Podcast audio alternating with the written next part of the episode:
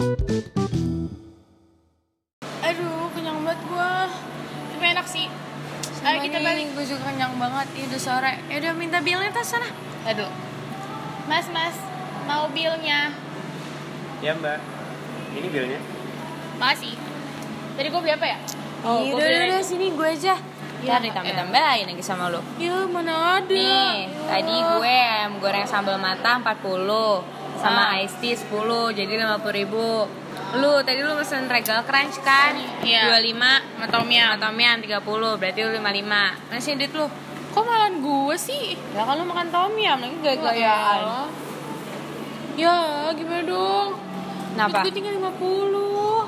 Ya. Goceng. Pinjem ya? Enggak enggak Pinjem aja. Duit gue sisa goceng. goceng. Ya, era pelit banget. Ini buat naik angkot, gue udah gak punya uang kecil lagi. Ya udah, kalau nggak yang kecil, uang gede punya. Bagi, oke? Ya lu gimana Ntar gua sih? Udah minjem, ngelunjak lagi. Dasar lu dikasih hati minta jantung gak ada gak ada. Ngelunjuk sih kan gue gak bawa duit jadi ini gimana masa gue ngutang Ya terserah lu kan lu yang ngutang bukan gua. ih lu bener-bener lu padang bener lu pelit Eh, dasar teman macam apa lu Ih. ya udah gue belanja kembali gue ngutang Ya udah sono. Mbak mbak mbak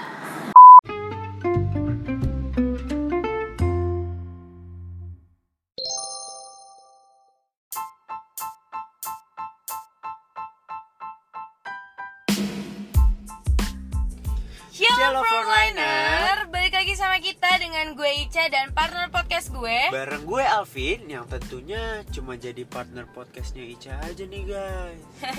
Apaan sih lu? Usaha guys. Iya, tentunya cuma di Frontline. By the way, kita mau bilang happy 27 Slash 365 in 2020. 2020 Gak kerasa banget ya Vin Ternyata udah 27 hari kita melewati tahun 2020 ini Bener banget Ca. Padahal kayaknya baru banget kemarin gue sama sepupu gue nyalain petasan dan juga main kembang api Iya sih jadi meriah karena petasan.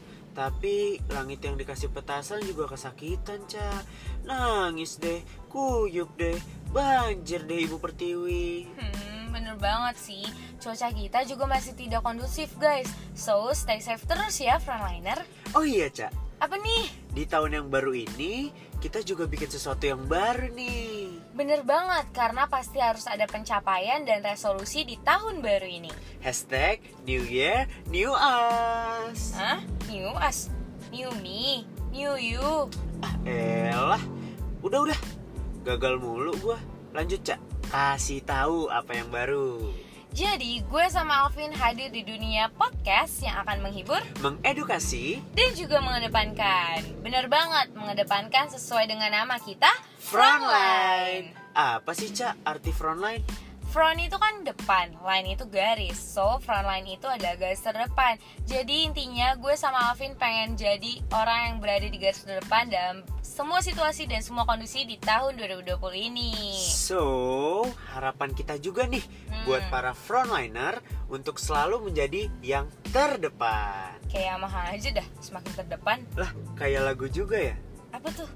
Bila kau butuh telinga untuk mendengar Bahu untuk bersandar Raga untuk berlindung Pasti kau temukan aku di garis terdepan Sambil dengerin podcast Frontline. Lah, Asik. nyaut-nyaut aja lu, Cak. juga ya. Bisa Artis sih juga kita di sini. Eh, udah udah udah, back to the topic guys.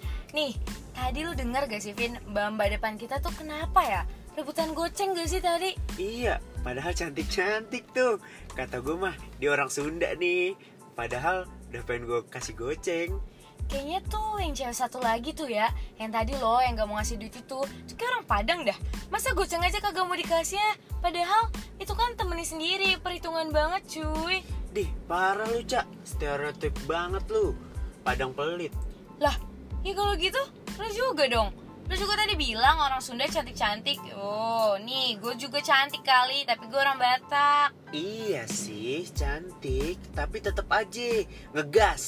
Eh, main-main lu ya sama orang Batak Bukan ngegas Suaranya aja yang menggelegar Itu tuh ada asal muasalnya Tahu gak? Enggak, enggak tahu. Emang gimana?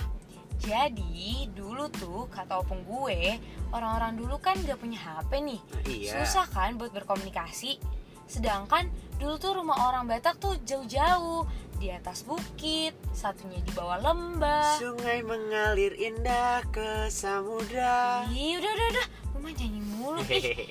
Nggak nanti nggak kelar nih podcastnya Oke, oke. Nah terus gue lanjutin nih ya Kalau mereka mau ngomong ya mau nggak mau harus teriak-teriak gitu Biar suaranya gede, biar suaranya kedengeran Makanya suara orang Batak tuh banyak yang gede Oh, baru tahu gue, Cak. Ada lenggedannya ternyata ya.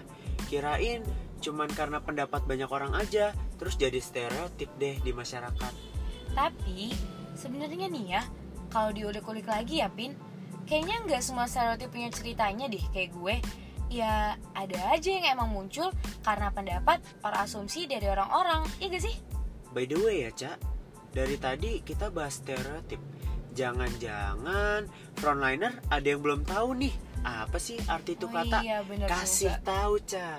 Jadi frontliner, menurut Google nih setelah kita riset, asik riset bahasa ya, bahasa anak kuliah banget banget nih. gini. Stereotip adalah penilaian terhadap seseorang hanya berdasarkan persepsi terhadap kelompok di mana orang tersebut dapat dikategorikan. Jadi, stereotip itu dapat berupa prasangka positif, tapi juga bisa negatif dan kadang-kadang dijadikan alasan untuk melakukan tindakan diskriminatif. Sebagian beranggapan bahwa segala bentuk stereotip itu adalah negatif. Gitu frontliner. Pada paham gak? Pasti pada paham dong, frontliner kan pinter-pinter. Lu paham gak? Eh, eh, paham sih dikit. Eh, tapi kalian tahu nggak sih dari mana munculnya stereotip? Biar nggak kepo. Nih gue jelasin. Jadi, seperti yang tadi Ica udah bilang, Mhm. stereotip itu adalah penilaian or persepsi seseorang which is sebenarnya itu sama aja dengan pandangan atau pendapat seseorang kepada kelompok sosial tertentu. Dan hal itu semua tuh muncul karena kita tuh masyarakat plus 62 ini nih yang di mana memiliki asas demokrasi sehingga setiap masyarakat Indonesia memiliki kebebasan dalam berpendapat frontliner. Eits, tunggu dulu. Walaupun judulnya freedom of speech or kebebasan berpendapat, tapi tetap ada batasannya ya guys, yaitu jangan sampai menyebarkan ujaran kebencian. Bener banget. Dan apa sih yang dimaksudkan dengan ujaran kebencian itu? Jadi, yang dimaksudkan dengan ujaran kebencian itu yaitu di saat pendapat frontliner atau pendapat kita terdapat unsur violence yang menyakiti dan tidak menyenangkan bagi orang yang dituju. For your information nih ya, di negara kita ini, negara plus 62 ini, pemerintah tuh udah mulai concern kok ke hal-hal ini. Jadi, hati-hati ya guys dalam mengeluarkan pendapat kalian. Terus, jadi apa nih benang merahnya antara si stereotip and freedom of speech? Jadi benang merahnya adalah jeng jeng jeng jeng. Deng deng deng deng. Apa sih? So, benang merahnya adalah yang pengen kita omongin di sini, stereotip itu merupakan salah satu dampak negatif dari adanya kebebasan berpendapat yang disalahgunakan oleh orang-orang. Kasih contohnya, Ca, biar semakin paham. Contohnya nih ya frontliner, misalkan ada empat orang, anggaplah dia si A, B, C, sama D. Nah, A itu adalah orang Padang, terus si B itu deket sama si A dan ngerasa dia tuh pelit. Ya udah, akhirnya dari situ B tuh mikir, oh orang Padang tuh pelit ya. Terus ketemulah dia sama si C. Lalu C ini juga orang Padang, terus dia juga ngerasa kalau si C ini emang pelit juga karena dari sikap dan perilakunya. Akhirnya si B mikir kalau semua orang Padang itu pelit. Datanglah si D yang orang Padang juga nih frontliner. Padahal dia tuh nggak pelit, tapi dia udah langsung ngejudgement, langsung ngomong dengan bilang ah lo mah orang Padang, pasti lo pelit karena dia melihat si A dan si C yang merupakan temannya orang Padang itu pelit tapi itu kan bukan fakta guys Waduh, jadi waduh. harusnya si B nggak langsung bilang kalau dia tuh pelit Betul. harusnya dia tuh temenan dulu ngobrol dulu siapa tahu deket siapa tahu Ih, jadi waduh, pacar aduh, kan gak yang mantap tahu. banget itu. gitu guys bebas sih bebas tapi gunakan di tempat yang tepat ya ya bener gak gue Wih, panjang ya gue bener, ya. Cak. Buset. Semoga frontliner paham ya sama bahasan kali ini. Jadi yang dari tadi kita omongin itu adalah mengenai kebebasan dalam berpendapat, guys. Dan pesan yang mau disampaikan hari ini adalah sih bebas berpendapat, tapi jangan menyalahgunakan kebebasan tersebut. Why? Because dapat menimbulkan dampak negatif yang salah satunya adalah timbulnya stereotip. Oke deh, sekian dulu bahasan kita kali ini ya Frontliner Semoga Frontliner selalu dapat 3T Teredukasi, Terhibur dan selalu menjadi yang terdepan. Gue Ica Gue Alvin. Bye, Frontliners. See you in the next episode.